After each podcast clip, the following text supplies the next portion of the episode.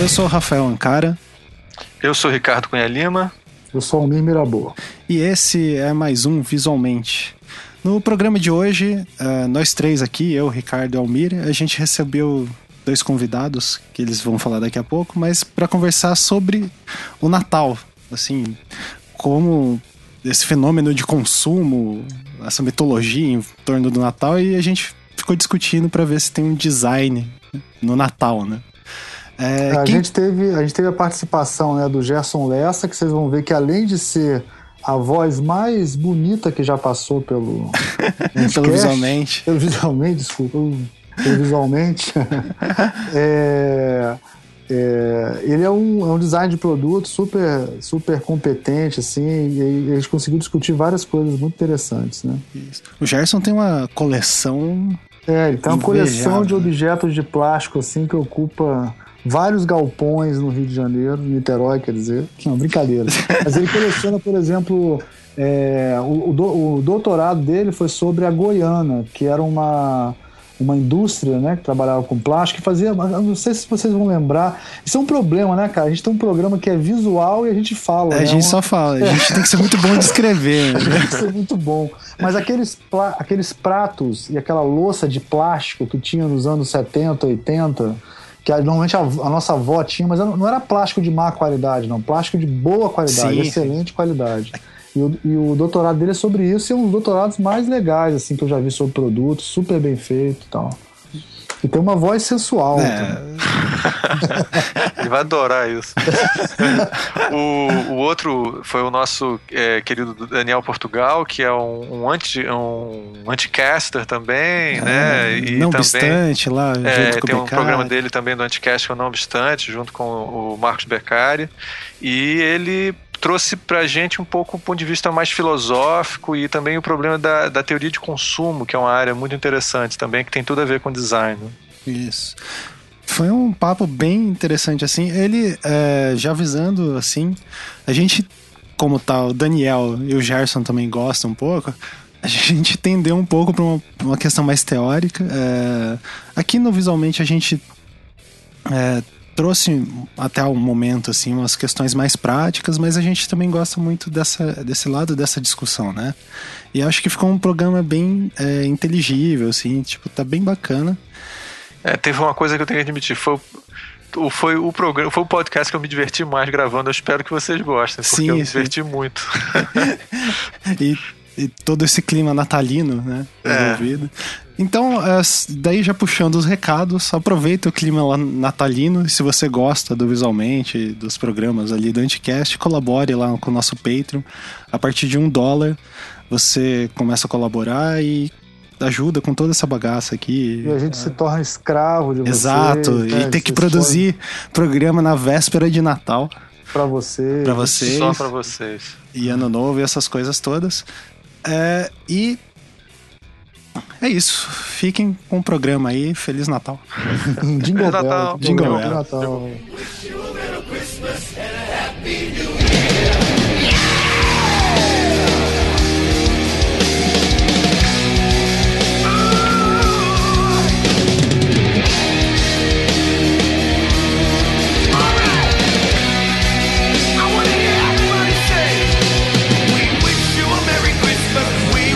Mais um visualmente esse é o nosso especial de Natal e a gente está aqui com os convidados. Quem que vai apresentar os nossos ilustres convidados? Jingle Bell, Jingle Bell. Vai lá, Almir. Especial de Natal. Ó, vamos, hoje nós temos aqui a participação é, especialíssima do Daniel Portugal, que veio lá do, da concorrência, lá do Não Obstante para cá. Olha aí. Deixa eu nossa, aumentar a nossa audiência aqui, que a gente está precisando.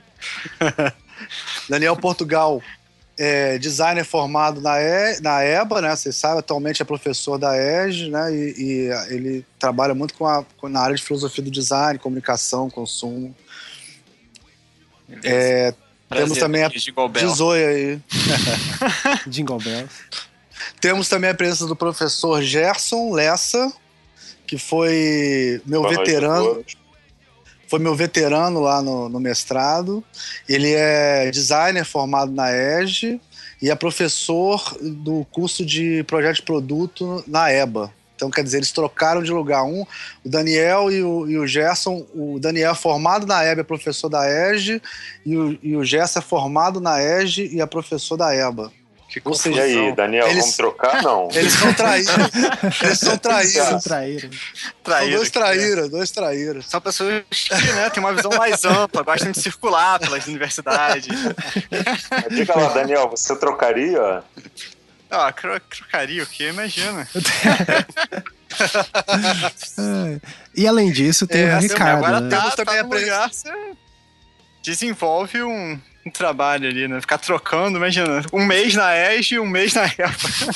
Ah, eu toparia de boa. É, um mês em cada lugar, é isso? Já topei, já topei. tá bom, um mês em cada, beleza.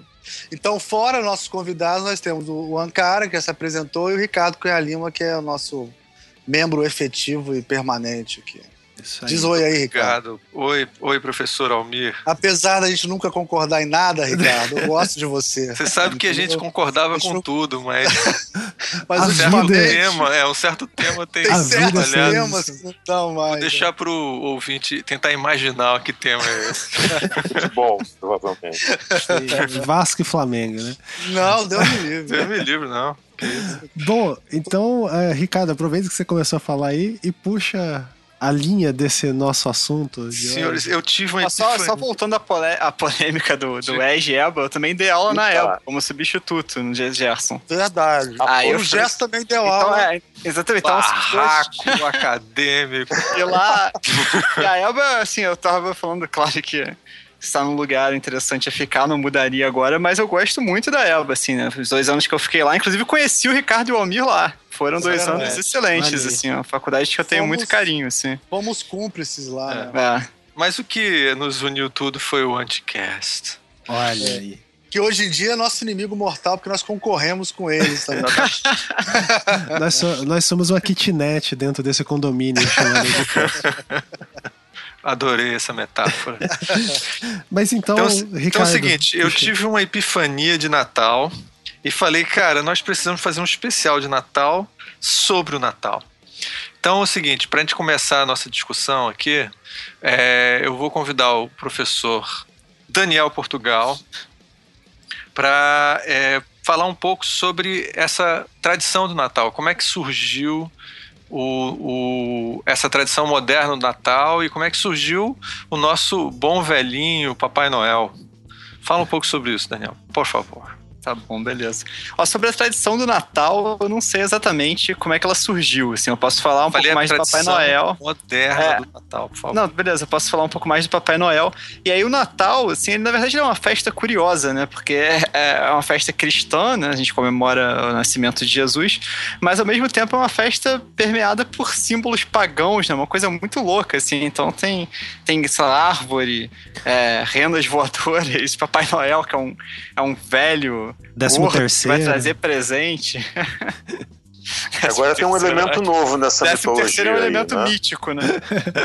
ah, tem mais um agora, o Daniel. Qual que é? Que, que é o. Como é que é o nome do demônio do Natal? É a última moda. Vocês não ouviram falar sobre isso? Não, não. Demônio do Natal, não É, isso é uma tradição, é uma tradição europeia, lá do norte, lá, países nórdicos, e que é um demônio mesmo, com chifre de, de bode e toda a parafernália de demônio, e que é uma tradição nórdica e que agora está migrando para os Estados Unidos. Nossa. Então, então, mas é, é. É, é, eu não, eu não sei exatamente que, que demônio é esse que você está falando, assim, mas é que é o seguinte, na verdade, isso, isso você já adiantou uma parte da história, assim. Porque tem ah, essas desculpa. figuras meio demoníacas. Não, não, você estragou tudo, Gerson. Eu sou, eu já vendo, Desculpa, continue. Vai lá, Daniel. Não, porque tem essa. Não estragou tudo, é ótimo. Porque tem, também tem essas figuras demoníacas que, como eu falei, o Black Pete, o Nicholas, o... acho que é o Krampus você tá falando, né? Que é Krampus, mais. Exatamente, ah, eu lembrei então... agora. É isso aí. Então, mesmo. essas figuras, é, eu, eu, assim, eu, não, eu não sei detalhes de cada uma delas, né? Mas justamente o, o, o argumento do, desse cara, que é o Philip Sickfer, tem que arrumar o nome direito do cara, mas é um cara que escreveu um livro que é muito interessante sobre o Papai Noel, que o nome do livro é The Last of the Wild Man, né? Santa Claus, The Last of the Wild Man. Assim, então, o Papai Noel, de acordo com o argumento dele, é o último do que ele vai chamar de homens selvagens, que seria essa figura pagana de um deus é, da selva, um deus homem peludo, uma coisa. E aí, de acordo com, com a, a pesquisa dele, é esse, é esse tipo de, de deus selvagem é, que teria gerado essas figuras como demônio, né? Gerado assim. É, oferecido é, parte da representação, né? Uhum. Uma, um pré. um, um, precursor dessas figuras. E aí o argumento dele é que justamente o Papai Noel ele é em parte o último dessa linhagem, né? Dessa, dessas representações desse, desse Deus selvagem. E, e, aí o que ele, o argumento dele é que, assim, em boa parte das tradições do Natal, porque se você, só antes de pensar que, que a, qual é a história oficial, né, do nascimento do Papai Noel, se você for procurar na internet, assim, olhar for no Google, né, colocar Santa, Santa Claus, né, qual é a história. Aí a história, digamos, oficial, que não é verdadeiramente oficial, mas é a mais difundida, é que o Papai Noel ele é uma, uma derivação do São Nicolau. Né? Então o nome, o nome original do São Nicolau seria Sinterklaas, e aí daí, né, nos Estados Unidos, gerou Santa Claus, né? E aí o Papai Noel então seria uma modificação do São Nicolau. Porque o São Nicolau é um santo que, que também tinha essa tradição de distribuir presentes. Só que, ao mesmo tempo que tem essa semelhança, tem muitas diferenças, né? O São Nicolau é um velho, enfim, humano, e, que assim, dirige uma carroça de cavalos, sei lá, e ele, o dia dele é dia 6 de dezembro, então tem muitas diferenças né, em relação ao Papai Noel. E aí ele tá pensando, pô, como é que esse santo se transformou justamente em uma figura que tem muito um caráter pagão? E aí ele começa a observar que em muitas tradições, o, o santo, São Nicolau, ele, ele tem um, um acompanhante. E aí varia, né, de região para região. Mas ele tem esse acompanhante demoníaco, entendeu? Então o São Nicolau, ele vai lá também para educar, né? Parece que, que é uma coisa que pra gente seria terrível. Que assim, o São Nicolau chega, em algumas tradições, e aí faz umas perguntas pra criança, ver se ela é educada, se ela aprendeu, se ela... Aí a criança responde, entendeu? Se ela responder certo, o São Nicolau dá um presente. Mas se ela responder errado, ou se eu tivesse sido uma má criança, aí ele deixa o demônio espancar a criança. Super educativo. Super educativo. Exatamente. Você vê que a educação funcionava melhor nessa época. Funcionava, tudo funcionava melhor. Por isso que eles são o primeiro mundo hoje em dia. E aí, então, tinha, tinha esses vários acompanhantes. Um dele, um desses nomes era o Krampus. É, é claro que essa, tá, essas tradições tá elas são completamente confusas. Aí voltou a moda isso, eu não sabia dessa. Tá, tá super na moda, inclusive em Hollywood. Tem dois filmes que eu vi recentemente com esse personagem. Nossa, ah, entendeu? Então, com Krampus. É, exatamente. Então, mas aí, aí o, o qual é a questão do cara? É que, é que né, você pensar nesses personagens, como é que era a representação desses. Ou nesse caso é, é mais um demônio, assim. Mas ele tá pensando nesses outros, como é que é o Furry Nicholas ou o Black Pete? São justamente uns seres assim, peludos, baixinhos, é, que, que, que, que, são meio ogros, sabe? Eles, eles batem, eles. É, são sujos e tal, tem peles, né? Uma coisa bem assim primitiva. É, e o Black Pit, inclusive, é negro, né? É representado é, atualmente como um, um, um negro. Uhum. E com Sim, a cara é, pintada. Assim. Sim, tem, tem pele escura, mas é, é justamente nessa tradição desse homem selvagem, é um homem de pele escura, também peludo. É. E aí é o, o, argumento desse cara, que deixa eu ver o nome, de, o nome correto dele, né? Porque é sacanagem ficar citando a obra, nem, nem o nome do cara. É, é Phyllis Sifker. O sobrenome escreve S-I-F-K-E-R. Meu é Deus. É quase sífilis ao contrário. É. Phyllis Sifker. Deve ser um, cara, um autor contagiante. Muito bom. Puta que muito pariu. bom. Caralho. Então, Selo Praça Rosa. Trocadilho infame. Olha é. só, é, e, e o Papai Noel, é, esse Papai Noel moderno, como é que ele tá. surgiu? É, então, rapidinho, eu achei aqui, eu fui Diga procurar aí. o nome aqui no meu computador e achei um trecho, que, eu, que, eu, que é uma citação né, do livro que eu usei é, num post que eu fiz um tempo atrás. Uhum. Aí ele fala assim, ó. Papai Noel é uma americanização, sim, mas não de um santo católico, né? O, o São Nicolau. Seu progenitor foi o nada santo Furry Nicholas, um personagem importante em festivais de inverno que foi transplantado da Europa para as florestas da Pensilvânia. Onde ele veio? E por que construir um festival em volta de um sujeito estropiado e semi-selvagem, cuja principal atividade parecia ser bufar, fazer barulho e destruir coisas? Aí a resposta dele, que ele vai desenvolver no livro, é: Nosso Papai Noel é um dos últimos descendentes de uma longa linha de homens sombrios e peludos, os remanescentes de um deus pré-cristão de enorme poder. Nosso alegre velho elfo, fumador de cachimbo, né, assim, é a representação original do original, né? Mas a representação que começou a, a gerar a representação atual do Papai Noel, é, ele, ele fuma cachimbo, né? E ele é um, ele é um elfo, ele é, ele uhum. é um, ele é um ser menor, não é humano. É, é, é apenas um descendente desse velho deus. Ao longo dos milênios, essa figura se desenvolveu de várias formas em vários lugares, adaptando-se a novos papéis, e aí ele diz que até hoje existem remanescentes desse homem selvagem.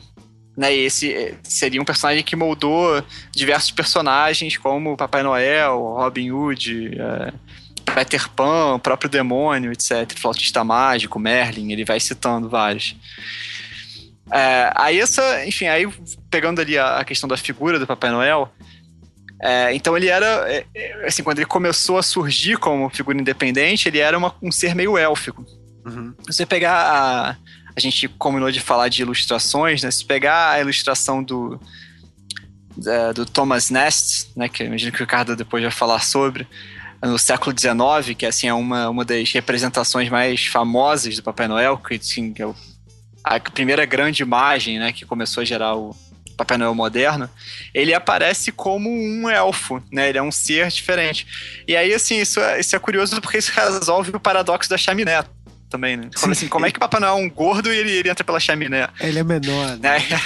Aí, nesse caso, ele, ele, é um elfo gordo, né? Então, assim, ele podia entrar pela, pela chaminé facilmente. E, e aí ele vai ganhando depois essa cara mais humana. Mas o, né, a representação do Nesta é muito antiga. Ela é, é anterior ao surgimento oficial do personagem, né? Que é. Aí eu, eu oficial? Vou... Como assim? Ué, ela é uma, não é uma criação da Coca-Cola? A... O Papai Noel? Papai Noel. Não, é, Thomas Nest já era Papai Noel, já é Santa Claus. Mas a representação comercial. A quanto. Ah, é, sim, é. Ele ganha uma cara um pouco diferente depois, né? É, essa cara que a gente vê hoje, assim, com a roupa. É. é. Porque, pô, o ideal seria ter que mostrar, né? Tem umas ilustrações, a gente deixa o link depois. Sim. Mas o, na ilustração do Ness, ela, ele é muito um ser élfico, sabe? Com um cachimbo Sim. esquisito. E aí essa transformação do ser élfico pra esse, esse, esse é, velho bonachão gordo que não fuma cachimbo, né? Afinal de contas, é, é contra moral. Com criança, né? É imoral, né? Fumar cachimbo. Aí realmente ele. A, a Coca-Cola tem um papel importante, né? Disseminando essa figura. É, é, ela que. E a ilustração de quem que é o cara daquele aquele pintor? O... Tem mais de um cara que fez. Não, mas a, o primeiro, assim. O... o... primeiro de todos, deixa eu só lembrar o nome dele aqui, é o Fred Misen. É, mas quem realmente é, transforma ele mesmo, faz aquela imagem que todo mundo conhece, é o, o Haddon Sandblom, que é um, um ilustrador finlandês é, que trabalhava para a Coca-Cola. Ele é, o apelido dele é Sunny. Haddon Sunny Sandblom. Quanta intimidade, hein? pois é. E, e, ele é um cara que, na realidade, é do século XX mesmo. Ele uhum. já ele nasceu, inclusive, na virada do século. É, e aí é, aquela imagem. Essas, essas, essas do NES já são no, na segunda metade do século XIX, né? Também não são tão antigas assim. É, mas, mas é uma, uma concepção bem. Assim, é. tem, eles são parecidos, mas são mais. É, são muito diferentes ao mesmo tempo. É, é, exatamente. E no fundo ele está se baseando no. Me parece, né? Que ele está se baseando no. no ah, os nomes é o do, o do, Thomas, do Thomas Ness, né? É, mas na realidade ele já está ali tentando transformar ele no, nessa figura é, de um velho, simpático, barbudo. É, depende, tem uns que. Se, se você pegar vários um do lado do outro, tem uns que parecem mais com o velhinho elfo, que tem um corpinho pequenininho. Tem outros que é um gordão gigante, assim, é, parecendo uma figura realmente vinda do, dos países nórdicos, né, do Polo Norte e tal. É, e aí vão se, vai se criando essa imagem do Papai Noel. Mas ó, Papai Noel não fuma cachimbo, mas tem ele fumando Lucky Strike, viu? Eu vou postar isso, pessoal. Sensacional. Lucky Strike é o, era o grande cigarro é, Sim, até aparece no, no Madman, né? Exatamente. É, exatamente. Que, aliás, é, é um, um, cigarro importante na história da publicidade do design gráfico também. É, muito mas é engraçado é, então, que então essa origem nórdica dele resolve é, a questão do porquê ele mora no Polo Norte e essas coisas. É, Putz, eu não sei, porque na época da negócio do Polo Norte já não sei. É, o que eu acho complicado disso é porque aí a gente pode entrar nisso, Daniel, que tudo são uma. É, é, não é. resolve nada, porque é uma é, eu, exato, eu tô entendendo né? o que você tá falando, mas assim, se a gente parar pra pensar, né? É, não resolve nada porque tudo isso é uma tradição construída, né? Uhum. É, não tem, a gente, no fundo, a gente não tem mais nada a ver com o, o nem com o Grapus, nem com nenhum desses personagens, né? Desses mas mitos. Tem uma coisa, né? Mas tem essa coisa que é muito da, da pós-modernidade, que é essa é, mistura de coisas totalmente. Quer dizer, você pega uma festa pagã e aí numa data religiosa cristã e tem um cara que era um, um duende, você mistura ele com um santo cristão e aí ele serve para vender Coca-Cola e Luke Strike. É muito, né? É, o, é, é, é o século XX, né? Uma representação do século XX. Sim. Eu acho. Uma ah, das não, grandes invenções do cara. século XX é o Papai Noel. ele meio que sintetiza a síntese do que foi o século XX, né? Uma coisa... Ou seja, Papai Noel é, é um pós-moderno. É um pós-moderno. é. Papai Noel. É, é o símbolo pós-moderno do Natal. É um símbolo pós-moderno. Fica distribuindo presentes sem pensar no futuro nem nada. É, exatamente. Consumismo é um total. Vivendo, caralho. Moralista. Totalmente não sustentável. Totalmente é, não sustentável trabalha um dia por ano, né? Trabalha um dia por ano. Não, e fica querendo dar lição de moral nas crianças, né? Tipo, ah, você tem que se comportar. Isso não é que nem o São Nicolau que vai lá educar, é. né? E se a criança foi má, leva porrada, não é? Isso aí é... Trabalho escravo na fábrica de brinquedos. Agora, deixa, deixa, eu, deixa eu fazer uma pergunta aqui. Até que idade vocês acreditaram em Papai Noel? Ih, cara. Porra, não tenho a menor ideia. Pergunta é, pessoal, cara. né? Pergunta altamente pessoal. Eu acho que eu Pô, nunca... mas Papai Noel não existe, cara? Minha família era muito católica. não pode contar, é. Ué. Não, porque eu vou te falar uma parada. Eu acreditei em Papai Noel, acho que até uns 14 anos de idade, cara. Velho ah, pra caralho acreditar. Juro por Deus. Não. Eu juro. Não, homem. Eu acreditei, não, não 14 é exagero. mas uns 12 eu acreditei, cara. Eu acreditei no Papai Noel. Eu me lembro de eu velho acreditando no Papai Noel, assim, é uma vergonha, cara. Eu era muito otário, cara. Como é que você muito otário. É que no, meu filho descobriu, sei lá, meu filho foi com, sei lá, 4, 5 anos de idade. Pelo menos evoluiu, né? A genética. Ele entrou na internet, né? É. Porque hoje em dia o garoto na internet. Não, foi engraçado. Ele procurou no Wikipedia entendeu tudo. Não, foi, o meu foi assim: eu levei ele no shopping, né? Eu falei, ó, oh, filho, lá, o Papai Noel, sei lá o quê. Papai Noel, na, Papai Noel, aí ele falou, Pai, quem inventou Papai Noel foi a Coca-Cola, pô. Você não sabe disso? tipo assim, com 5, 6 anos de idade. Eu com 14 anos, meu pai escondendo presente de mim que eu não sabia. Daniel, é, qual. Puxa esse gancho do Almir aí. Daí qual que você acha que é a importância, assim, pro consumo criar essa figura, é, sei lá, quase uma personificação do Natal? Tipo, seria um totem, sei lá, ajuda a consumir mais, não sei. Qual, por que criar uma figura, sabe? É, essa, essa coisa do totem, antes de responder rapidamente, é, não sei se você pegou daí, mas é. No, no mestrado, e depois um tempo, eu tava justamente pesquisando essas categorias, né? De totem, uhum. fetiche e ídolo. Por isso também que a gente tava conversando antes, aí o, o Gerson perguntou, né? Do, do, do, mito, eu fiquei sacaneando que era mitólatra. é. E aí, o, elas são categorias interessantes para pensar, na verdade, a importância dessas imagens, né?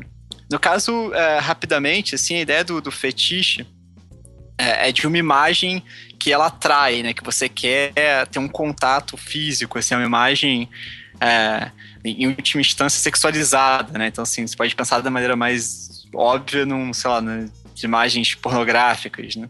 Mas, para muito além disso, você imagina o modo como você constrói, sei lá, a embalagem de um presente para que seja algo que você quer pegar, né? Que você tem o interesse, Rafael, ele que atrai o olhar. Então isso é, seria o Rafael a ideia. De... Cardoso, o Rafael Cardoso fala. tem um, te, um, texto interessante sobre isso, chama Fetichismo e Design. É super interessante.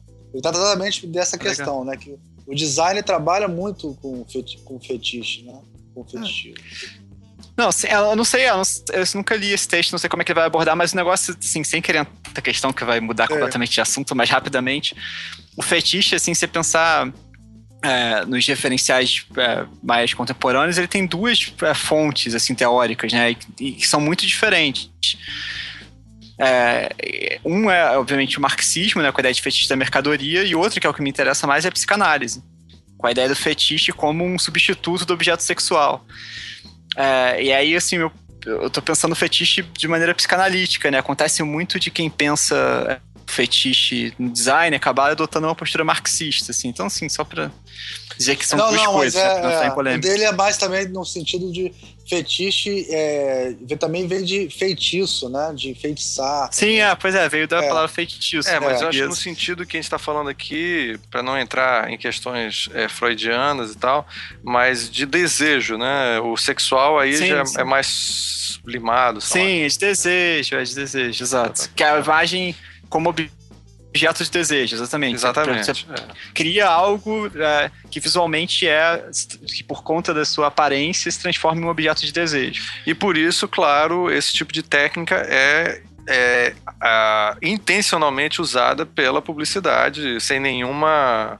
Ah, claro. Sem nenhuma. É, Pelo é, design é, também, claro.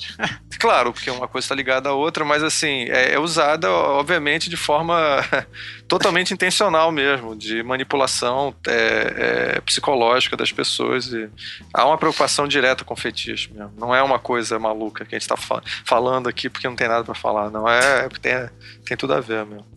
Mas continua, assim, vamos, vamos saber como é que surgiu o Papai Noel. Não, ele ia falar do Totem. Ia falar do Totem. Não, Papai Noel já, fa... já é, falei que eu sabia, gente. Cê, não... você tava falando Mas das categorias. O... Ah, então, do, das categorias, é. Então aí o fetiche seria essa ideia. E assim, só rapidamente para explicar melhor, é, eu tô pensando em categorias como assim, o que que, para que, que a imagem, é, como que um, que um sujeito, um observador, um espectador se relaciona com a imagem para além de entender, né? Você olha para uma imagem e tem lá o Papai Noel, beleza. Uhum. Mas você tem uma relação, sei lá, um sentimento em relação àquela imagem, tá? A imagem pode atrair, por exemplo. Você pode gostar da imagem porque ela tem algo que que te atraem de um, de um jeito quase imediato. Essa aí é um pouco a ideia do fetiche, assim, ela é um objeto de desejo.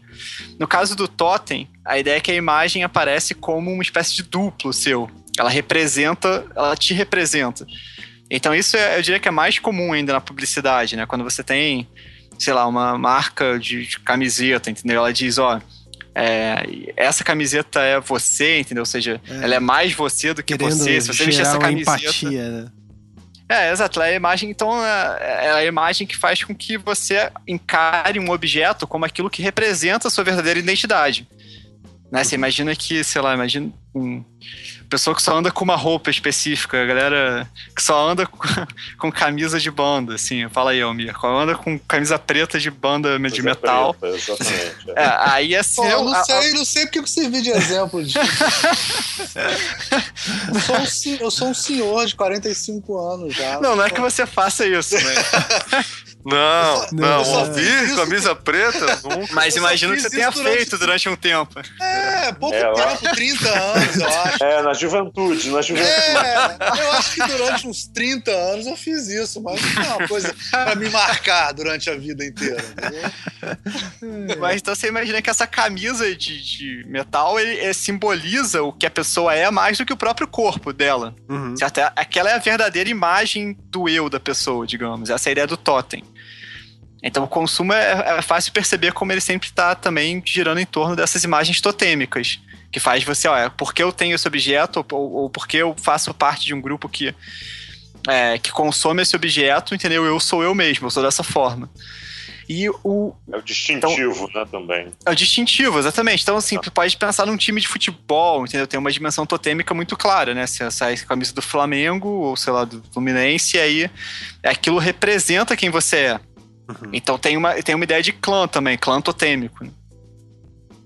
E a, a, a, terceira seria a idolatria.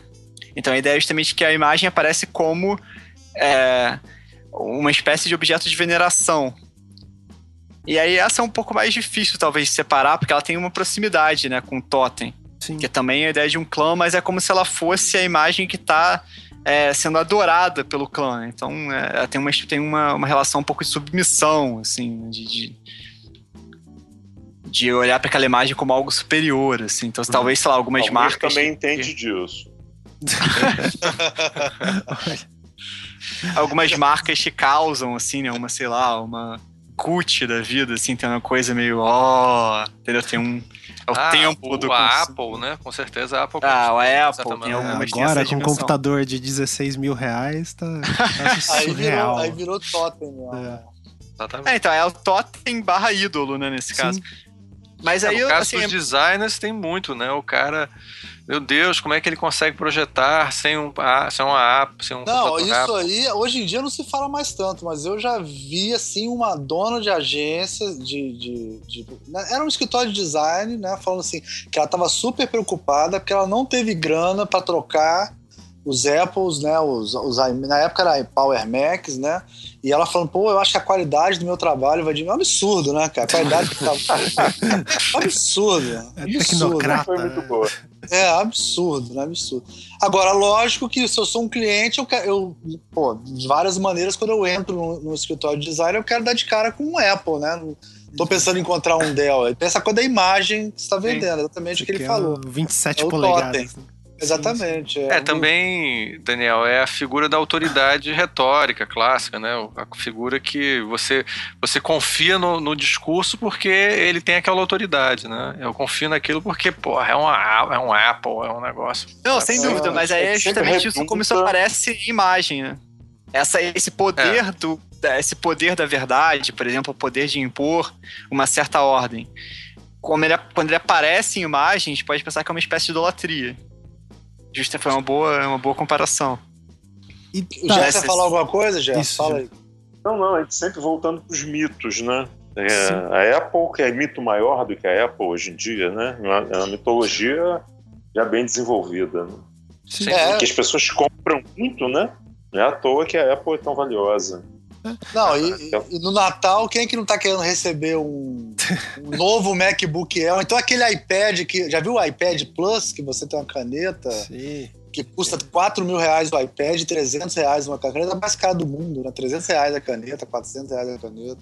Todo mundo tá querendo isso, né, agora no Natal. Quem, qualquer um não sabe, exatamente, não sabe exatamente por que é que tá querendo, mas ele, ele o que, é que ele vai fazer com aquilo exatamente, às vezes até não... Ah, eu, eu venderia quer. na primeira esquina e ficaria com dinheiro. e daí, já que o, o Gerson levantou essa dos mitos, uh, que assim, o que eu acho muito engraçado no Natal é porque é uma festa, beleza, que é uma festa religiosa, e daí, teoricamente, né, essa questão dos símbolos, é, até por isso que eu puxei o negócio do totem, da, o Daniel falar um pouco. É assim, eu entendo que às vezes as pessoas, por exemplo, aqui, contexto Brasil, porque a gente faz. A, quer fazer árvore de Natal e, tipo, ter Papai Noel, que é um cara vestido de vermelho com a roupa, sei lá, pra neve, não faz sentido nenhum. A ceia de Imagina Natal. ele hoje aqui no é, Rio de Janeiro, não, Papai Noel, ele até, com certeza estaria morto. E assim, os alimentos, uh, os alimentos da ceia de Natal são todos alimentos quentes. De, é. de inverno. Pesado. Né? Comida Pesado. de inverno. Gordurosos, né?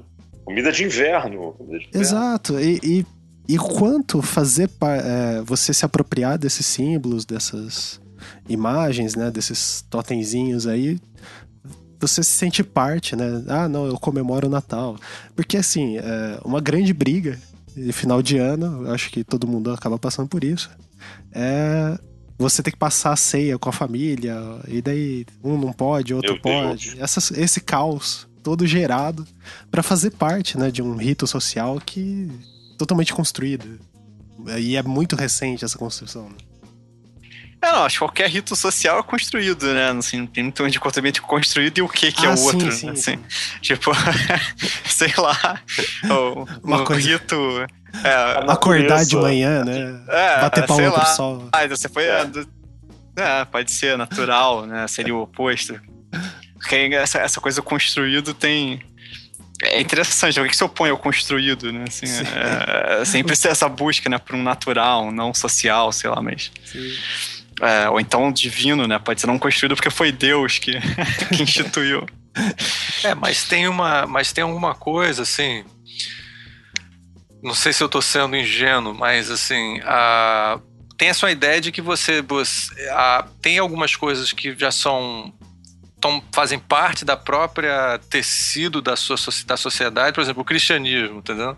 Tudo bem, o cristianismo é uma coisa construída, mas há, há teóricos que digam que todo mundo é cristão até quem não acredita em Deus, tá entendendo? Porque faz parte da própria cultura uhum. ocidental ser, é, o próprio cristianismo, né? Quer dizer, de uma certa maneira, até pessoas de outras religiões também é, é, de um certo compactuam com o cristianismo, porque ele é uma, uma das religiões dominantes tal. Isso é meio polêmico, assim, mas.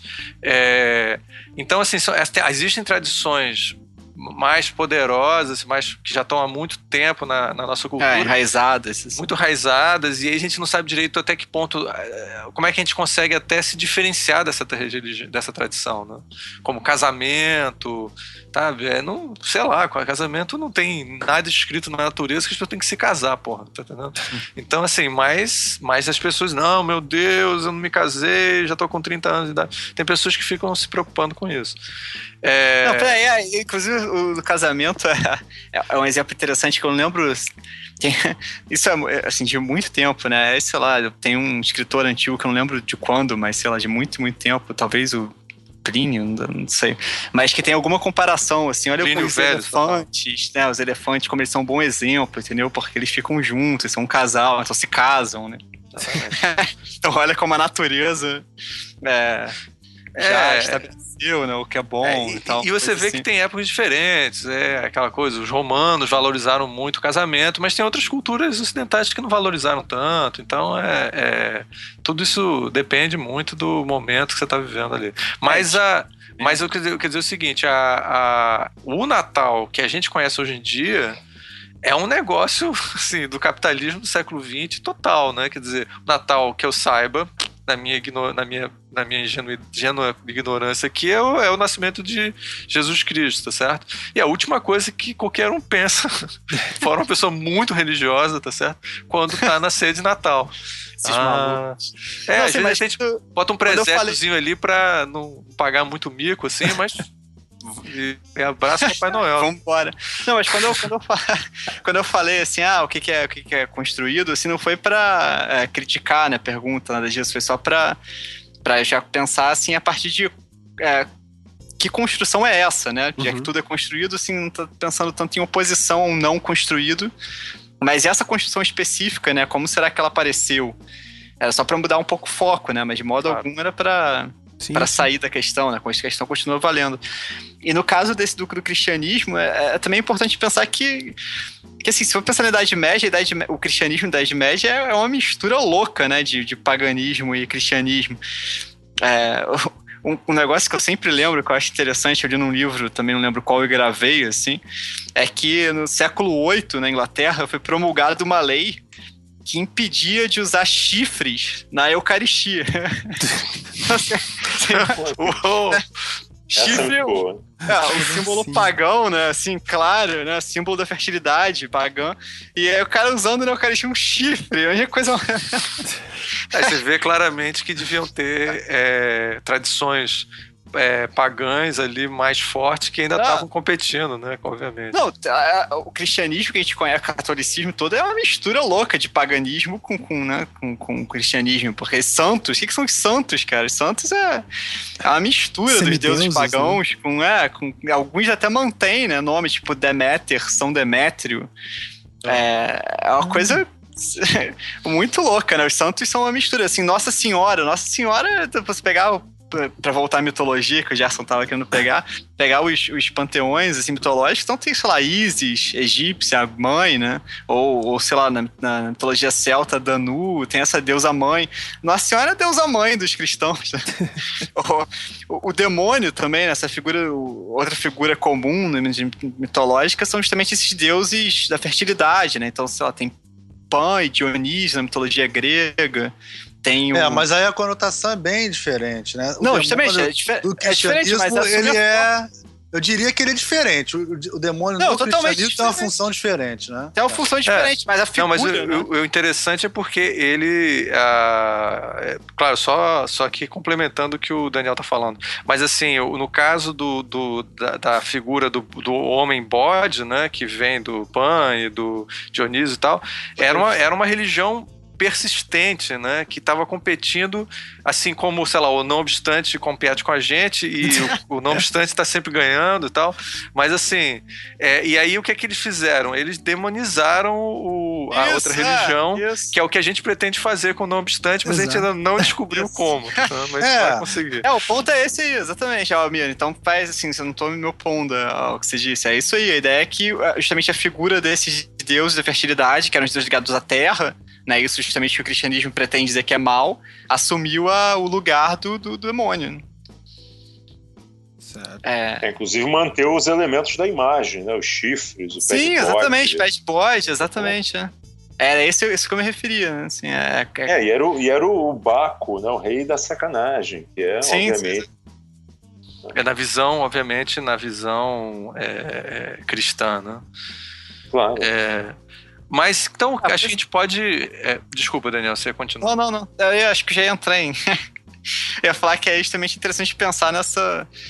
Alguns pensadores que eu gosto, como o Bataille, assim, eles vão justamente tentar argumentar que que é, o cristianismo, ao demonizar esses deuses, eles vão, eles vão demonizar parte da experiência do sagrado, né? A experiência do sagrado envolvia essas duas facetas, né, do cristianismo jogando, jogando uma pro mal e associando o sagrado só ao bem, ela começa com uma um afastamento do sagrado, né? Então, assim, é, é interessante que esses pensadores, assim, que tenham pelo menos uma, uma basezinha hegeliana, assim, eles vão pensar o cristianismo como já um, um impulso da secularização, né? Já é semente da secularização, o cristianismo. Isso é interessante. Verdade, é verdade. Mas, mas tem uma coisa, aproveitando essa coisa do cristianismo, né? Até puxar o, a expertise do professor Gerson, né? Tem uma, tem uma frase do Paulo Francis, né? Que, daqueles livros, assim. Por incrível que pareça, eu acho o Paulo Francis uma figura, eu acho engraçado. Tem um livro dele que é.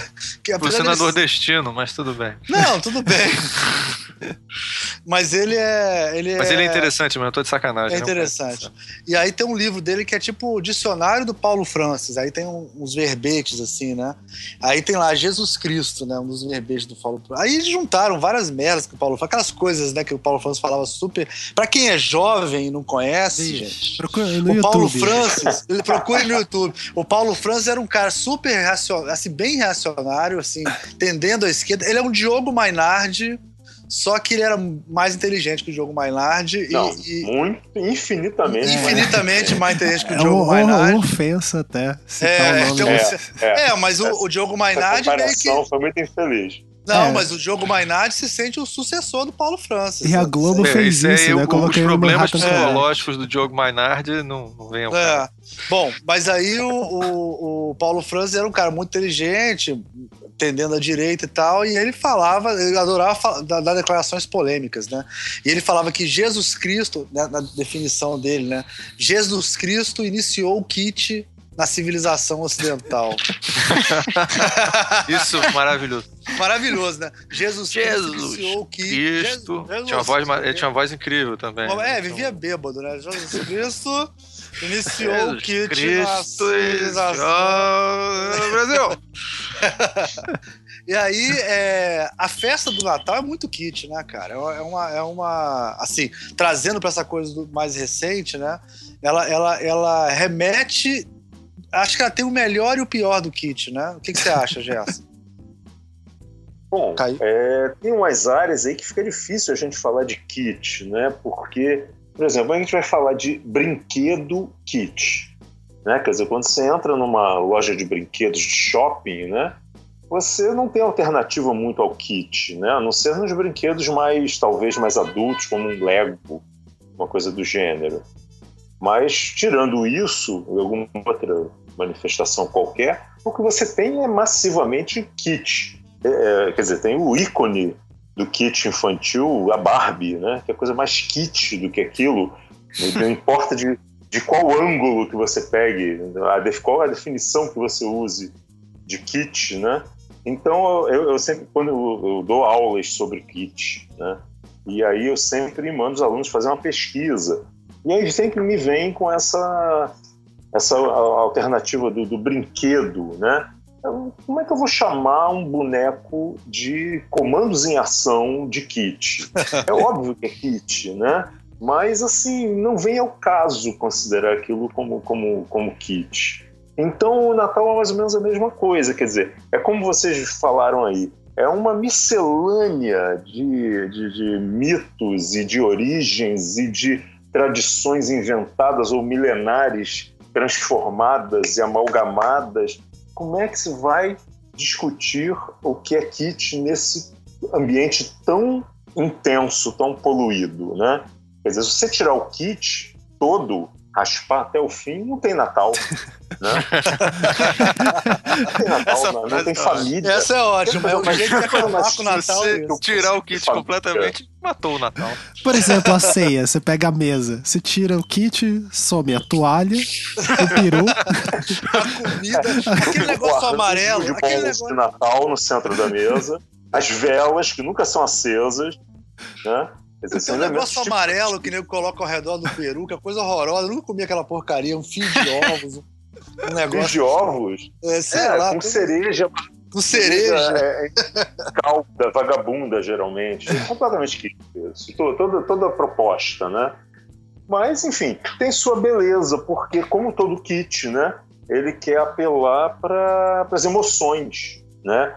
Talvez você possa chamar o kit como sei lá, o design da, dos, dos, baixos instintos, talvez, assim, tem, porque você é, lida com aquela coisa mais emotiva, mais melodramática, né, no sentido século XIX, né, uma, uma coisa assim, é. a questão da família, aí você faz um paralelo direto com a Sagrada Família, né, então tem lá papai, mamãe, filhinhos e tias e avós e etc celebrando aquela família santa ali, né?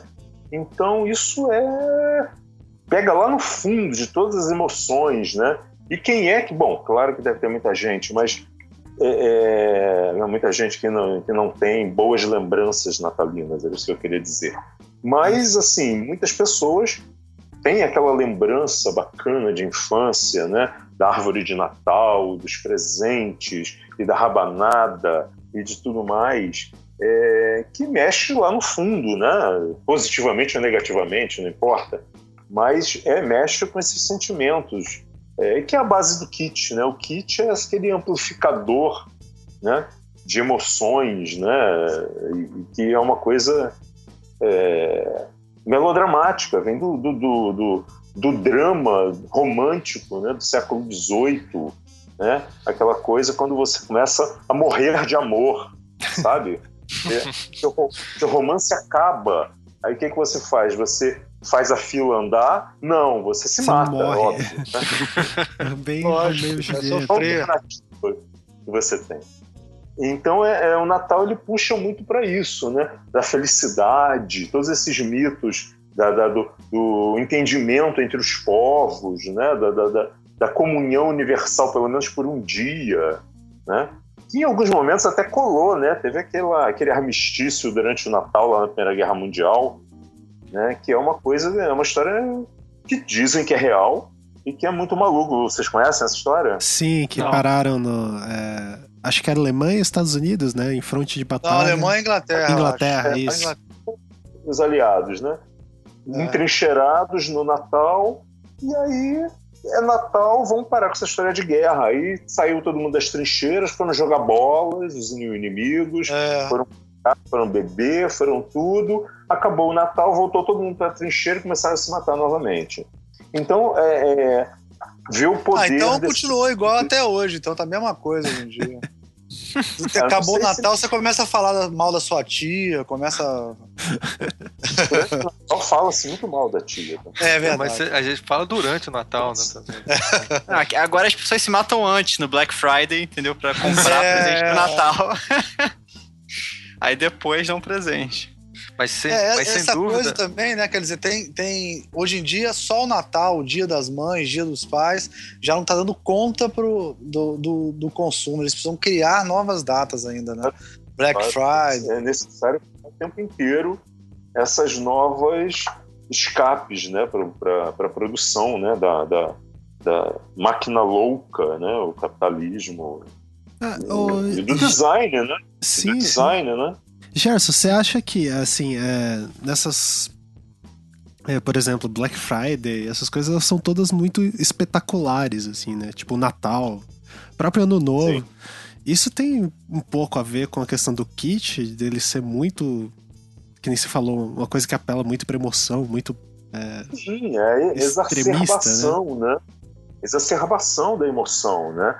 Aquela coisa de você é, tá ali reunido com a família, então você fica sensibilizado e você vê aquele seu avô que você adora e que foi lá visitar no Natal e ficam todos muito emocionados e bebem, acabam perdendo um pouco a linha, né?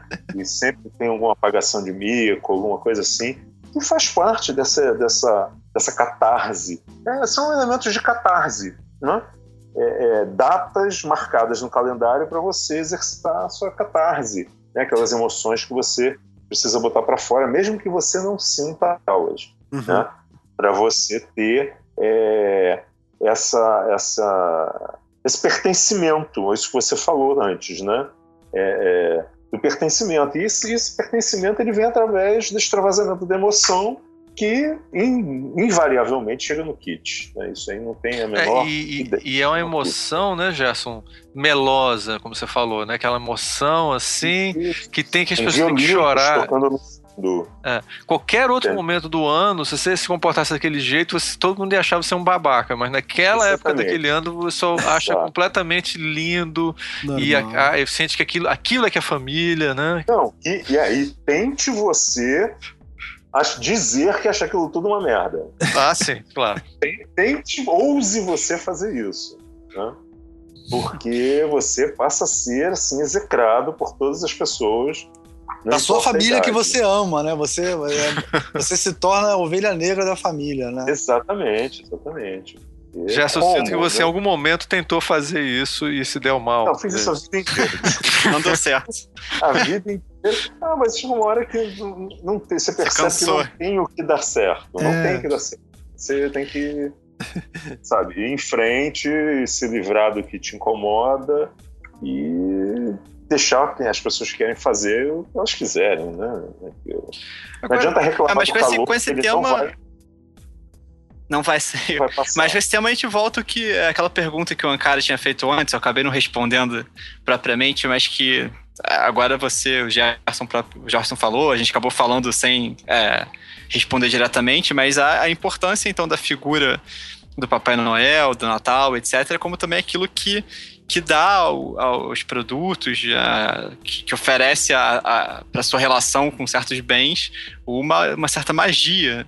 Uhum. Então você, você compra um presente, não é só aquela coisa material, né? É um presente de é, Natal. Você, eu ganhei aquilo de Natal, e, né? Isso, eu ganhei de Natal, eu vou dar de Natal. E assim. E, então você já olha para aquele objeto ele ganha uma outra face. É, e aí, quando a gente começou a discutir aquilo de totem, fetiche e tal, o interessante é, é, é, pensar justamente que o consumo. Porque normalmente a gente pensa o quê? A gente é uma sociedade que é, não tem mais magia, né? Acabou com esse negócio. Aí é coisa de, sei lá, de sociedades primitivas. ou, ou, é, e aí, justamente, ou, a ideia é que isso é uma desculpa, magia. Só, só morando ah. no Rio de Janeiro, a gente tem que tomar cuidado com isso um pouco, porque existem várias religiões que são consideradas pagãs e que trabalham diretamente, né? Você entra na encruzilhada. Não, sim, mas eu tô, eu, o meu argumento é justamente acredita em magia, só que falando que não. Entendi. Assim, o que que é o, o, um, sei lá, um, um, você compra Coca-Cola, entendeu? E aí você abre a felicidade, ou sei lá, você compra a camisa lá de uma banda e aí você se torna um, um, um metálico. O que, que, é isso se não magia? É. também um detalhe aí, Ricardo. É, religião não é magia. Religião é a verdade. É verdade. Né? Não, magia é outra coisa. A minha religião não é magia, é a verdade. Né? Magia é a religião dos outros, né? Exatamente. É, tem uma exatamente. assim. Magia, ou bruxaria, ou crendice, né? É, pelo Eu menos chocado, né? Você tá, olhado, você tá olhando também de um ponto de vista cristão já, né? Assim, que justamente tem essa, essa dimensão. O Exatamente. meu Deus é o verdadeiro, né? O outro é o É. ídolo. É, É o, é o Exatamente. mágico. Não, É, recentemente, recentemente quer dizer, há 10 anos atrás, mas tudo bem, pra mim isso é recente.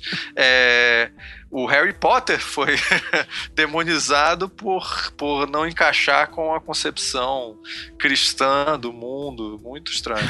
Não, Papai Noel mesmo, se vocês olharem no Google, entendeu? Colocarem Papai Noel e demônio, tem vários sites falando assim que Papai Noel é, é tá acabando com o Natal, porque ele é o demônio inserido na Ah, sociedade. sim, sim, sim.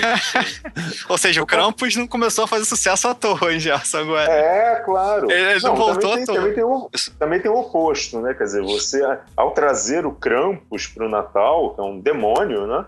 Você está provocando justamente esse tipo de, de resposta, né? De, de- Aham. desses, dessas religiões é, radicais, enfim, dos fanáticos, etc. Né? Você está pedindo um pouco É para isso. Então, a gente, a gente fica sem saber quem é que criou quem, quem é que, quem é que Aham. trouxe quem, né? É uma, uma questão mais, mais, mais. Enfim, merece um estudo mais completo para se chegar a Sim, uma sim. conclusão a respeito disso, né? E agora, Mas assim, é, só que, é só essa dimensão Ah. mágica do Natal que é muito difícil de, né, assim, ou do consumo de maneira geral, né? Essa, essa ideia de que, de que certos bens, certas marcas, etc., elas têm um poder, né? De transformar em uma outra coisa. É uma sim, espécie é de o- magia é o simbólica. consumo é uma, é, uma, é, uma, é uma religião, o consumo, não é? É uma, uma coisa É. que as É, pessoas realmente Pode ser, acreditam. certo aspecto, né? porque normalmente quando você fala que é uma religião, assim, já tá, acho que tá muito marcado com uma crítica negativa marxista, né? Como assim, a religião é problema e o consumo é uma religião, então vamos destruir.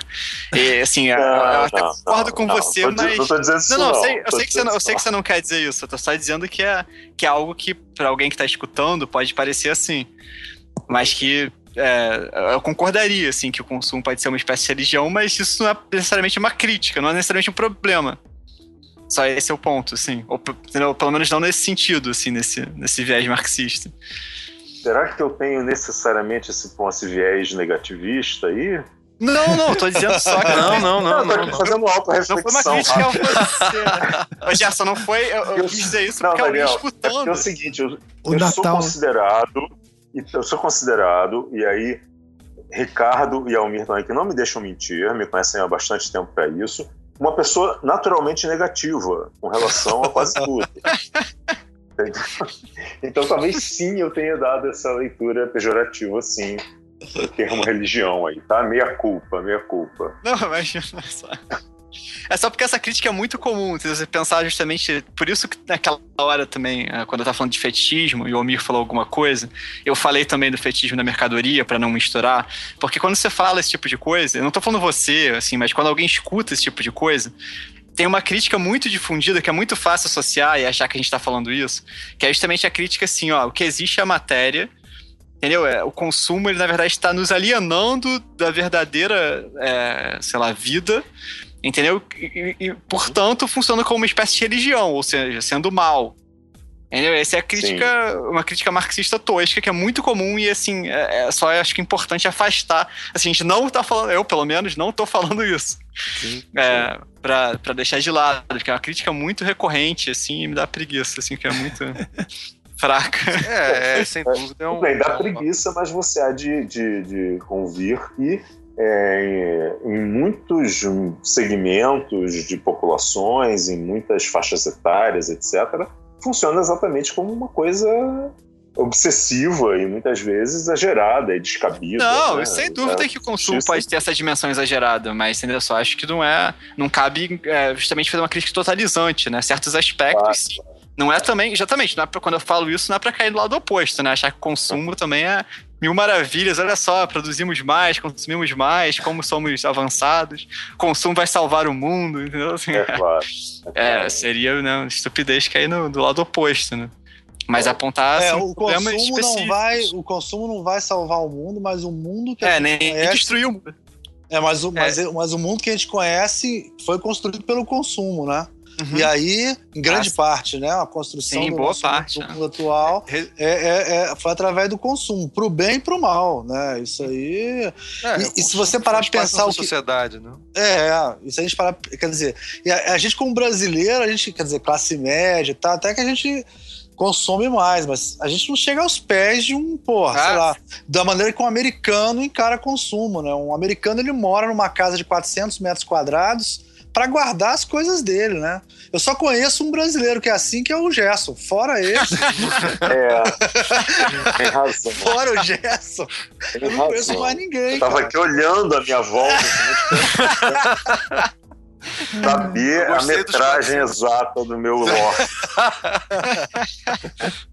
Não, gente, essa piada é o seguinte: o, o, essa brincadeira com o Gerson só para registrar, né? Que o Gerson é um grande colecionador e ele, e ele realmente tem muitos objetos, alguns objetos em casa, né, Gerson? Na posição é, dele. Tem alguns só. Raros. Mas uma outra fase, Elmir. Eu agora estou fazendo é, uma linha de apartamentos pequenos. Tá? ah, é? É, evitar trabalho. Comprou um galpão, né? Você comprou um galpão para guardar os, os, os, os objetos? Não, eu tenho, eu tenho um, um, cômodo ali que outras pessoas chamam de cozinha, que como não serve pra nada, eu, eu uso como depósito, entendeu? Funciona bem. Mas uma coisa que a gente não acabou não abordando é o seguinte: é, a gente falou do kit e da, da maneira como a gente encara o, os objetos Natal, mas será que eles têm valor como design? Assim, são objetos que a gente consegue valorizar a... Porque a gente está falando muito do objeto dentro de um contexto social. E dentro do seu contexto, ele faz sentido. É que nem as pessoas dizem, o, de forma bem tosca, assim, o amor é brega. Quer dizer, quando você está tendo uma, uma, uma experiência amorosa, você não fica analisando para ver se você tá se alguém estiver passando, vai achar, você está lá envolvido com aquilo e está vivendo. Deveria, Ricardo. Você deveria fazer isso, Ricardo. Concordo que talvez a gente devesse fazer, mas as pessoas não costumam fazer, não ficam fazendo esse tipo de avaliação. É, então, dentro do seu contexto, aquele objeto ele faz sentido e ele funciona, tá ótimo. É, socialmente, psicologicamente. Mas, assim, fora daquele contexto, ele vira um tipo de abominação, né? Você pegar uma árvore de Natal fora do Natal e vamos, vamos dar uma olhada nisso, vamos apreciar essa árvore, quer dizer, ela, ela, ela é colocada no pedestal no seu momento de, de uso e depois ela é quase que escondida dentro do armário, sabe como é que é? Tá Sim, guirlanda, ou então qualquer outro enfeite, né, de Natal. Panetone, comer um panetone fora de época. Panetone... E, ele, e é literal, Rafael. É literal. vai ser guardado dentro do armário mesmo. Você Exato. tem um. Eu tenho um. Você é um natalino no armário, sabe? Assim. Não, eu, eu, guardo no sótão aqui no meu loft. né? Entendeu? Não, mas você tem um jardim de eucaliptos no fundo, né? É, é, é, é exato, é, exato. exato. Mas, Ricardo, vem cá. É, vou te fazer uma pergunta capciosa. Hum. É, se o Natal, a gente já chegou assim, acho que não teve muita discordância. Se o Natal é kit, pelas definições do modernismo, né, assim mais xiita, é, kit não é design. Então no Natal não tem design, Ricardo. O que, que, você acha dessa, dessa afirmação? Eu acho Pô, que essa vindo, vai virar para vindo uma desde ano. É. vindo de um ex-aluno do Berg Miller. de um aluno não, é- querido é, do Berg Miller. É deselegância, Ricardo. Daqui Desculpa, a pouco essa... vai começar a citar datas aqui. É, é, é, contar é, causos, contar causos reais, né? Não, mas não. o, o Berg Miller, para quem não sabe, é um dos fundadores da ESG e ele é, estudou em Ulm, né, que é uma escola é, germânica importante da tradição do design moderno do pós-guerra. O modernismo tardio. O modernismo tardio, do pós-guerra, exatamente. E que foi muito influente no Brasil é, por razões é, históricas. e aí. É, e o Gerson, de fato, é, é, vários. Ah, não, mas eu fico pensando tiveram nisso. contato Será com os professores Miller... e com essa tradição também, né? Então, é, eu jogo essa pergunta de volta para você, Gerson. Ah. Tá certo? De forma. E a árvore de Natal, Berg Miller tinha árvore de Natal em casa? Olha, não, brincadeira, é uma brincadeira, mas eu digo assim, um modernista, né? Não, sim, Lógico tinha sim, mas era desenhada pelo. Le Corbusier. Otto Eich, Otto Eich. Como é que é o nome dele? Qual? Vou ver aqui. Vou ver que já, é já falo com vocês. Mas vem cá, devolve então a pergunta, Ricardo. Qual era a pergunta? Eu tô devolvendo. É o seguinte: é, se você é um cara que. É desenhado pelo Max Bill. Max, Max Bill, Bill isso, perfeito. O Max Bill, que era. Ah, agora, grande... você é a árvore de Natal do Max Bill. Eu vou deixar pro sua Não, é. Tá? ela, ela era um, um triângulo puro. Assim. Era um cone. Cone puro. Verde. Puro, era um cone verde. mármore. De é. mármore ou de pedra, assim. É. De uma pedra, de uma árvore naturalmente verde, é claro. Claro. Naturalmente verde. Claro, claro, você não podia falsificar, obviamente, o material. Material, né, claro. A qualidade do material precisa ser respeitada, né? É um, a moralidade dos do, do é, A moralidade Isso. dos materiais no design é um dos princípios. É, você teve contato, assim, eu sou um mero pagão no design, assim, mas, a, mas você teve contato. O quê? Você é muito jovem, Ricardo. Não, não, não sou tão jovem. E eu poderia muito bem, é, na minha, eu poderia ter tido contato com alguns desses professores. É, mas, inclusive, com a tradição, né? Que eventualmente é, se, se poderia ter continuado. É, mas, assim, você percebe. Você acha que é, entre os designers, isso os designers modernistas tradicionais que influenciaram tanto a, a educação brasileira, você acha que o Natal para eles é, não é design? Eu acho que não, Ricardo, porque a gente tem que partir de vários princípios ligados a esse modernismo tardio, miano aí, que foi o que orientou a criação do curso da ESD e do meu curso lá também, lá na UFRJ, é né? É, todo, todo mundo tem essa matriz é, uma gota de Bauhaus para dar um sabor levemente artístico, mas a massa do bolo é aquela massa. É, Só para ensinar a cor, né, Gerson? Só para ensinar a cor, né? A gente vai falar de item para ensinar de cor, mas é, não interessa. É. Não, tem o Walter, o, o, o Walter Gropius que não dá para é. é, obviamente. Mas é, a, a, massa do bolo mesmo é aquela massa cinza com, de, com detalhes em helvética, né? Texto. que é isso que é a base da coisa, né? O, o, a Bauhaus é só uma cereja que você bota em cima desse. Porque é muito. A Bauhaus tem aquele pé fincado nas artes, né? É. E não dá pra isso misturar. não dá para misturar o design com a arte, porque é, não tem nada a ver absolutamente, né? Acho melhor a gente até mudar de assunto, porque Natal é, a gente vai acabar brigando, continua. Vai ter problema lá no trabalho.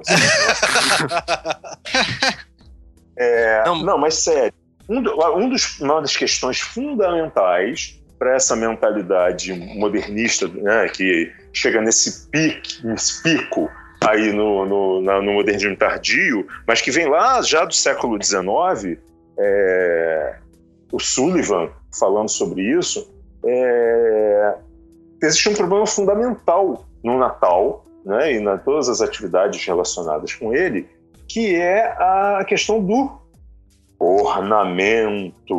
Ah. Né? O ornamento é um anátema para o design, né? É porque ornamento, ornamento é crime. É, não só o ornamento De acordo é crime, com o texto de... lá do Luz. É do Ruskin. É do Ruskin isso? Não, não é do Adolf Luz. Adolf Luz, ok, exatamente. É, mas tem também uma né, citação mais uma citação mais próxima da gente é o Alexandre Volner, né? Que num texto que eu li na, na, na, na estante da sua mãe, o Ricardo, é mesmo? em que ele dizia em alto e bom som, em, em alta e boa helvética, que é, o ornamento é lixo. É, lixo. Ilustração não é design. Né? Ilustração. Exatamente, ilustração não é design. É só para só deixar isso mais, é, só para complementar, é, capa de livro, design de revista é ilustração pro Volner. Pro Volner. Pra você ter uma ideia de como a coisa é profunda, a ideia de ornamentação. O, o é. que não seria design para ele, o que não é design, o que seria design é algo que é uma identidade visual de uma empresa. É tudo que é um Isso é sistema é, para ele. É... é... exatamente. O que, é, o que eventualmente não é totalmente sistemático não é design. É, da mesma forma, e é, isso é uma coisa que também faz parte do que eu, eu do, do, curso lá que eu ministro, eu faço questão de discutir esse tipo de coisa. Afinal de contas, eu estou fazendo, falando sobre história do desenho industrial né, nesses cursos. Então, é, eu tento colocar essas, essas, esses aspectos ideológicos né, do sim, design. Sim, sim né? que, que você é, tem esses mandamentos que são tomados, foram tomados por algumas gerações, né? É, que gostam de determinar muito bem é, a data de nascimento do design e a, é, o pai e a mãe do design e o que é exatamente o design e o que não é design, né? Existe sempre essas essas cercas muito bem construídas, né? e que não pega nada bem, não pegava nada bem para as pessoas com quem eu aprendi na escola ou trabalhei junto depois, é pular essa cerca, né? Então, é, é, você tem problemas estranhos. Eu sou obrigado a, a, a explicar para os meus alunos que é, antes do modernismo não havia design. Entendeu? Eu sou obrigado a dizer para eles que alguém algum dia fez essa afirmação. É, incrível. Né? É que isso assim, eu estou vindo lá no, de, ao longo do curso todo, eu saio lá da antiguidade mais remota, China, passando por Babilônia, Egito, chegando na antiguidade clássica ali, Grécia e Roma, e aí, quando eu chego no século XX, eu tenho que dizer para vocês: olha, tá vendo tudo isso que vocês viram, tudo isso que eu não é mostrei é até o momento. Não é design. Falando de, não é design. Tá? design, ele nasce aqui, nessa data, ali na Alemanha. Tá? Ali na Alemanha que o design nasce. Antes, Eles acordaram disso, um dia. Exato. Na verdade, é uma questão criacionista, entendeu? Tem tudo Deus a ver com o Natal. Né? Design. É, Deus, Deus, deu as tábuas do design para o Max Bill, provavelmente. E o pior, o Max, eu vi um documentário recente onde o Max Bill ficou horrorizado que tinha gente mais reacionária, desculpa, reacionário não é a palavra correta, mas a, é, é, quando mais teve radical, uma geração mais radical, mais radical é, na, em UME, porque ele queria fazer transformar UME em uma Bauhaus e tinha uma gente que, que a Bauhaus já era impura para eles. Sim, não, a Bauhaus era a escola artística. Ninguém ficava lá fazendo é, é, tapete, entendeu? Decoração, ornamento, né? Apesar de, de, de ter aqueles projetos todos daquelas casas lindas, absolutamente funcionais, né? Superfícies de fórmica, com cromo, né? Aço cromado tubular e tudo mais. Mas se você vai ver a, o, o, grosso da produção, você tem é, arte pura, né? Arte o que ainda chamam na, lá na EBA, né, ainda discutem é, esse conceito da arte pura.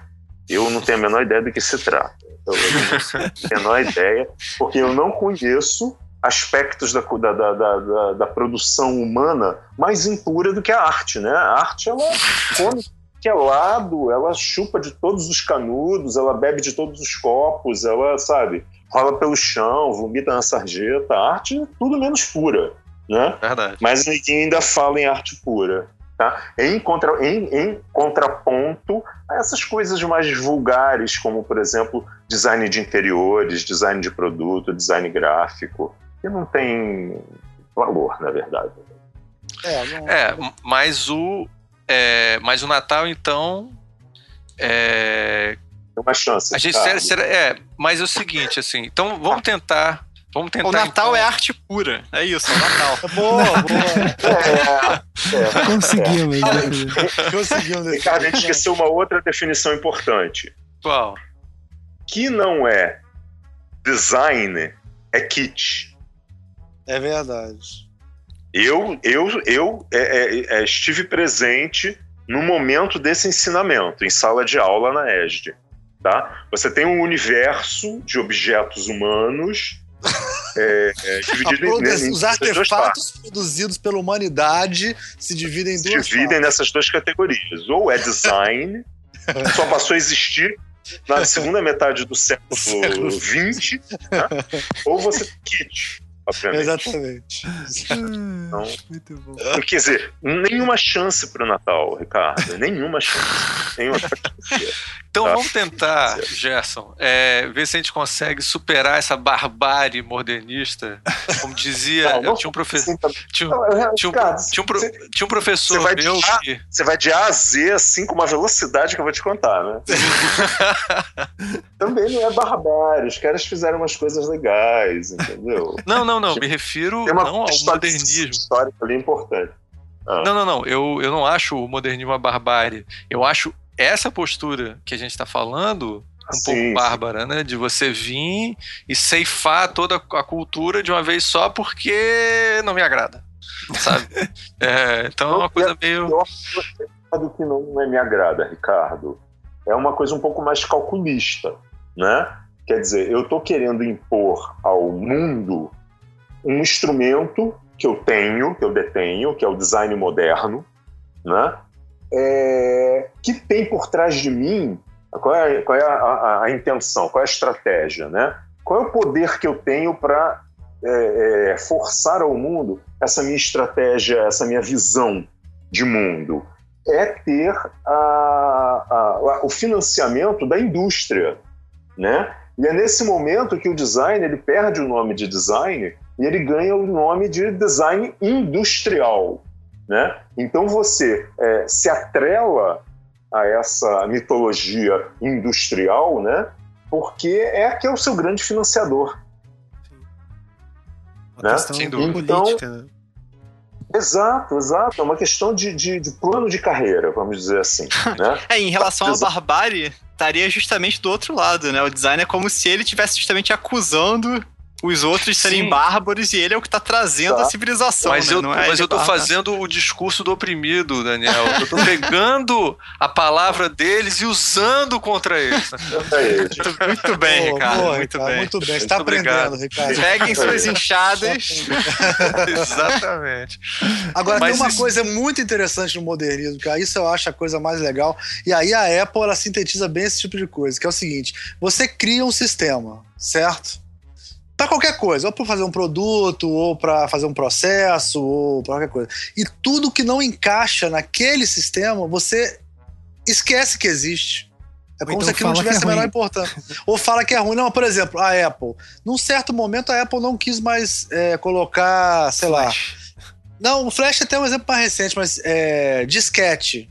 Ah, sim. Ela, ela, ela, eliminou o disquete, ela criou um sistema eliminou, de ela elimina, elimina a tecnologia. Aí depois, aí depois eliminou o CD. Aí agora tá eliminando o USB. O novo MacBook Air ele só tem uma entrada USB que serve para recarregar.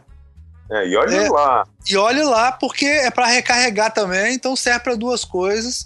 E aí você vai usar essa USB dele, você vai botar tudo na nuvem. Quer dizer, então você criar sistemas quando você esquece tudo que existe antes, isso, cara, é uma, é uma coisa que o modernismo faz sempre, cara. Tem até um Fausto, tem uma parte assim que ele fala assim que ele tá com um diabo lá, né? Ele, o diabo faz um mundo, aí tem dois Fausto velhinhos. do Goethe, você tá falando do Fausto? É, Isso, Fausto do, do Goethe. É, pra quem é. assistiu Chaves. É. Aí o, o, o, tem dois velhinhos que moram no beiro da lagoa, né? Aí o cara chega e fala assim: pô, mas você vai destruir os velhinhos? Você vai. Não, não tem lugar no mundo mais para eles. A gente tem que eliminar porque nesse mundo novo que a gente tá fazendo, não existe mais lugar para eles. Então vamos There sumir com esses velhos. for old men. É. Então o, o, o, o, modernismo tem muito isso. Ele, ele tem essa coisa de botar no chão para fazer de novo e tudo que tá Sim. fora dele não interessa. Não interessa Exatamente. porque não, foi o que o, o modernismo brasileiro fez com o, o ecletismo, né? Sim, é, você vê o caso, é. o caso é, é, exemplar da Avenida Rio Branco. Exatamente. E, em 1909, inaugurada inteiramente nova, no melhor estilo parisiense, eclético, uma beleza, não durou 50 anos, né? Enquanto que você vai a Paris e as ruas do período, construídas com a mesma estética, estão todas lá e são Você não tão longe, Gerson. turística. Oi? Você não precisa ir tão longe, Gerson. Em, na, ah. em Buenos Aires, você é impressionante Sim. o quanto está preservado. Né? É, do ecletismo de todas as, as manifestações do século XIX estão todas, estão todas lá e aqui é, a gente perdeu muita coisa, né? Impressionante. É, é porque, porque para o modernismo, é, o ecletismo é o fundo do poço, né? E ele precisava ser destruído porque era uma coisa inteiramente falsa. Tudo bem, era, tudo bem, era, não justifica absolutamente nada, mas é, é, era, era um fato. Mas é... e a única coisa que tinha valor realmente era a tradição do barroco brasileiro, que era a única coisa, a produção é, é, genuinamente brasileira, porque era tudo bem, tinha o barroco importado da Europa, mas era uma versão totalmente tropical, totalmente diferente, que não se parecia com nada é, do, dos originais. E, e, e é também para dar um peso, dar um peso de tradição também, para dizer, ó, a gente está fazendo isso, mas a gente tem a referência lá do sei lá. Exato, é. exato, exato, exato. E é por isso que é, sabe-se Deus, né? Como é que a, o Teatro Municipal as, o Museu de Belas Artes e a Biblioteca Nacional sobreviveram nessa, nessa essa enxurrada modernizante, né? Não deu tempo, né? Não deu... Gerson, é, como a gente está chegando próximo do final do nosso programa, Sim, é, é eu queria que, fazer uma pergunta para você que já seria, Rafael, acho que é melhor a gente fazer isso, né? Isso, isso. A gente já e a, a, a gente fazer já uma consideração final que eu, eu gostaria de já influenciar a sua consideração final. Eu queria que você tentasse me responder ah. uma pergunta. Sim qual é a esperança pra gente? Quer dizer, como é que a gente pode ver o, o Natal. Pô, que mensagem de Natal bonita que você vai dar. É, agora, modernista, exatamente. Ai, qual a esperança tá que você pode dar pra gente? Não, pra gente, porque olha só, deixa eu só, deixa, eu só, deixa eu só dar um pouquinho mais. É isso que o Almir tá falando. Me dá, me dá, me dá, me dá dicas aí, por favor. Eu, olha só, eu vou, eu vou te dar a cola, tá?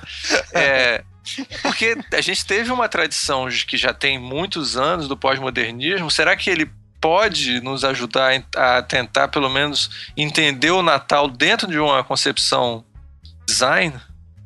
Olha, Ricardo, um, um, esse assunto do pós-modernismo eu adoro, porque é, é muito engraçado, é, porque eu, quando o, o pós-modernismo da década de 80 ele apareceu é, lá por volta de 85, que a gente começou a ouvir falar disso na ESD, através da, da Domus e etc., é, o, o pós-modernismo era uma ideia, é, era um conceito, né? que você tinha a opção de você abraçá-lo ou não.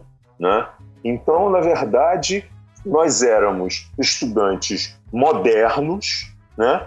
lidando com uma nova ideia que era o pós-modernismo. Tá? Então, é... isso aí, né, para nós designers, já era um momento de descer com aquilo. Mas é... o que acontece, uma coisa que eu, que eu cheguei a essa conclusão algum tempo atrás, conversando com um amigo, é que as coisas mudaram muito porque é, as propostas do, do pós-modernismo eram propostas assim é, de vanguarda, né? Então, quando essa vanguarda, como acontece com toda, quase toda vanguarda, cai no mainstream, você tem uma perda de consciência desse, desse, dessa pós-modernidade, né? E, e as gerações mais recentes, como meus alunos, por exemplo, eles não pensam em termos de pós-modernidade, porque na verdade eles são pós-modernos.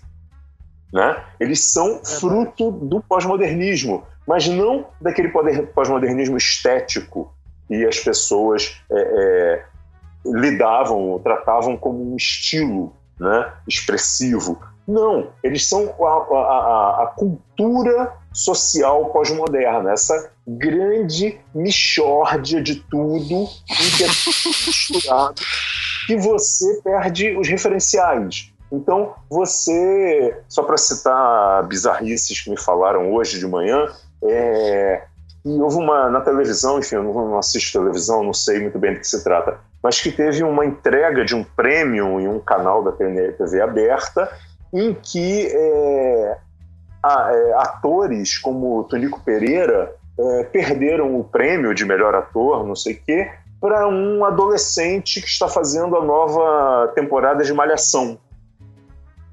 É, da mesma maneira, foi eleita a melhor cantora do Brasil, Anitta. É, incrível. Então, o que, que é isso? Isso é pós-moderno.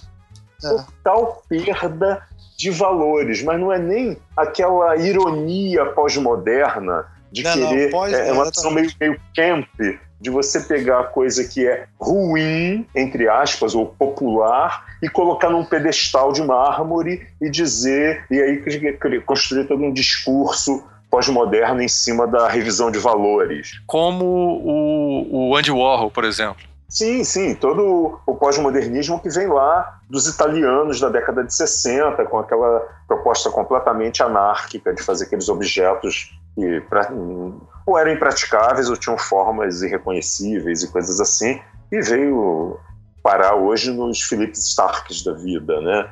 É... Mas enfim, então, Ricardo, o que eu quero te dizer é o seguinte: é, as pessoas não estão nem aí para se o Natal é pós-moderno, se o Natal é design ou não. Elas querem é mais, elas querem Black Friday, elas querem muita rabanada, elas querem aquelas comidas gordurosas, elas querem muito abraço, muito amor, entendeu? Muito, muitos sentimentos verdadeiros, entendeu? Muita catarse e pronto. E essa história de, de, design ninguém merece. Para com isso. essa era a minha, minha, minha mensagem de esperança para você.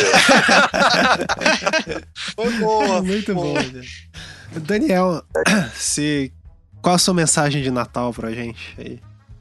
Puta, Daniel? Depois, depois dessa do Gerson vai ser difícil elaborar um cartãozinho de Natal tão, tão lindo tão, tão pós-moderna.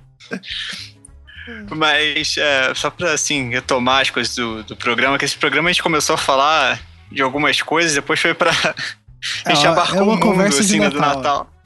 É uma conversa de Natal, exatamente, já pra, pra começar a dar aquela palhinha pra conversa de ceia de Natal, né? Que você fala com um, aí o outro, o que que foi, meu filho?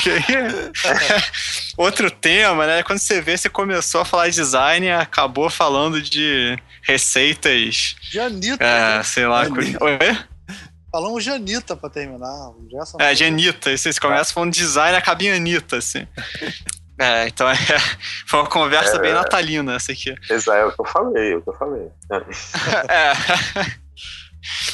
Mas foi, foi interessante, assim, é interessante pensar, porque o Natal realmente é essa mistura muito doida, né? Isso é, é muito interessante. Quando eu essa época que eu tava pensando e até escrevi um, um, textinho sobre Papai Noel, é, foi perto de um Natal, evidentemente, né? Que só pensa em Papai Noel quando tá próximo do Natal.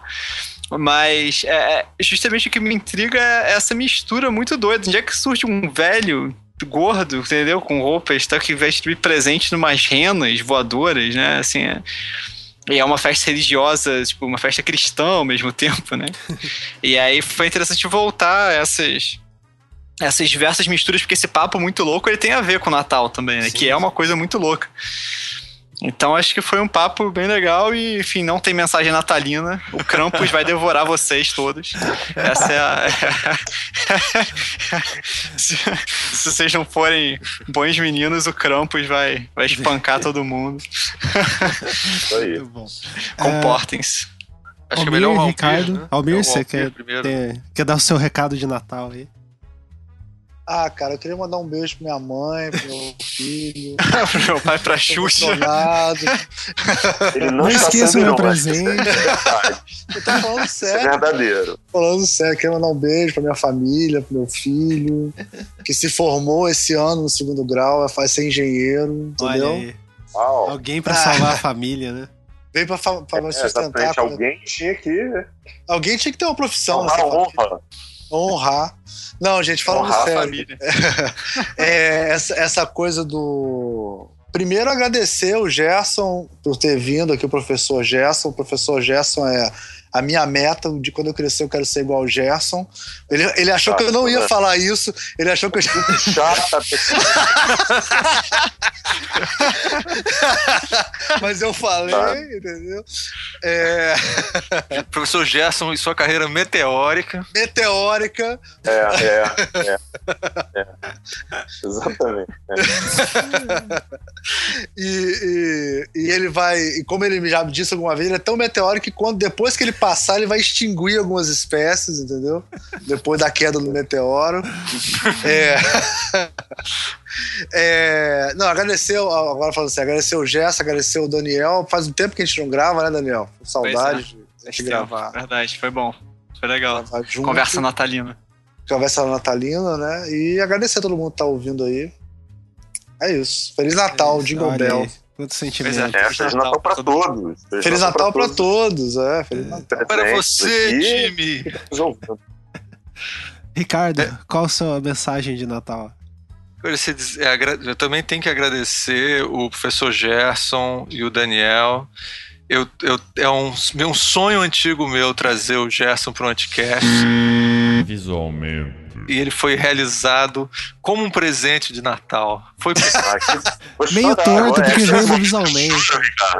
Eu tô emocionado, eu tô, é que vocês não conseguem ver, porque infelizmente a gente não, não consegue né, produzir isso, mas eu tô Skype muito. ainda não é a cores, né? É, até a gente pode, mas não, o público não poderia ver.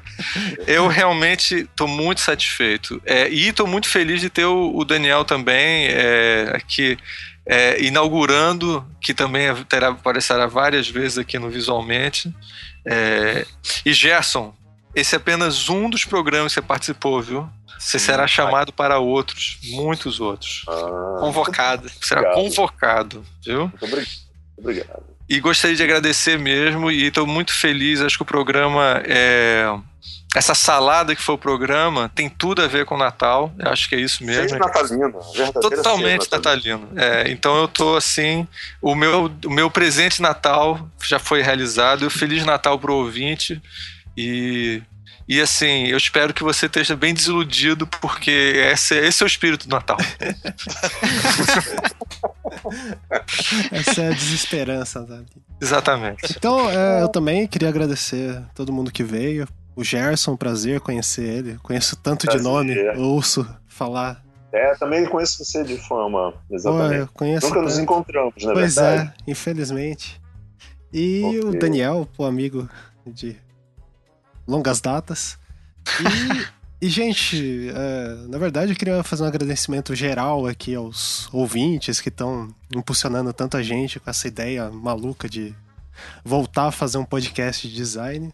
A gente queria agradecer, acho que em nome tanto do Almir e do Ricardo também, já Sem agradeceram. Dúvida.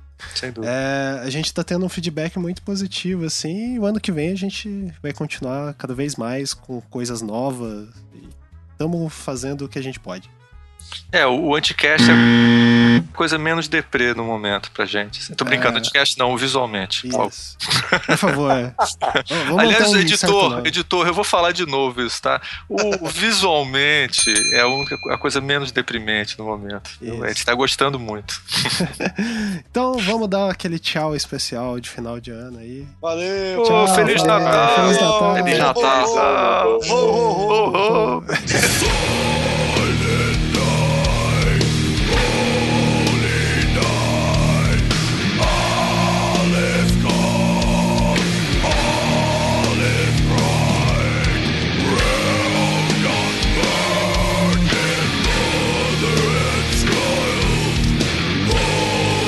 Ah, eu tenho que contar essa história.